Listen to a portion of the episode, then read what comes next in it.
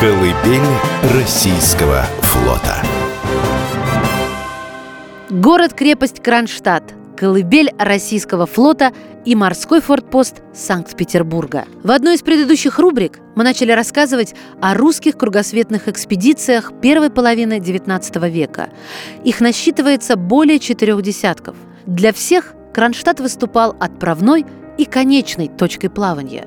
Сегодня мы продолжим рассказ о самых значимых кругосветках российских моряков. С 1815 по 1819 из Кронштадта в кругосветное путешествие отправились сразу три экспедиции. Для открытия и освоения северо-западного прохода морского пути из Берингового моря в Атлантический океан вдоль берегов Северной Америки в кругосветное плавание отправился бриг «Рюрик», под командованием Отто Коцебу. Экспедиции удалось открыть множество островов в Тихом океане, впервые обнаружить и описать ископаемый лед и останки мамонта на западном берегу Аляски – в 1817 году в результате кругосветного путешествия на шлюпе «Камчатка» под командованием Василия Головина были уточнены координаты Алиутских островов, что позволило более качественно картографировать этот район Тихого океана.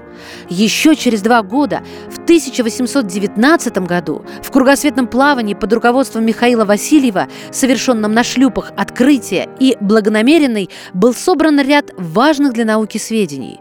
Экспедиция привезла богатую коллекцию растений и птиц из Австралии и материалы исследовательской работы у западного берега Аляски. Имена отважных русских мореплавателей, героев кругосветных экспедиций первой половины XIX века запечатлены на маяке памяти в музейно-историческом парке «Остров фортов». А руководителю первой русской кругосветной экспедиции Ивану Крузенштерну и первооткрывателям Антарктиды Фадею Беллинсгаузену и Михаилу Лазареву посвящены отдельные тематические зоны на аллее героев российского флота. Картины и географические карты, а также арт-объекты рассказывают об этих выдающихся мореплавателях и об их путешествиях, которые внесли весомый вклад в развитие мировой географической науки.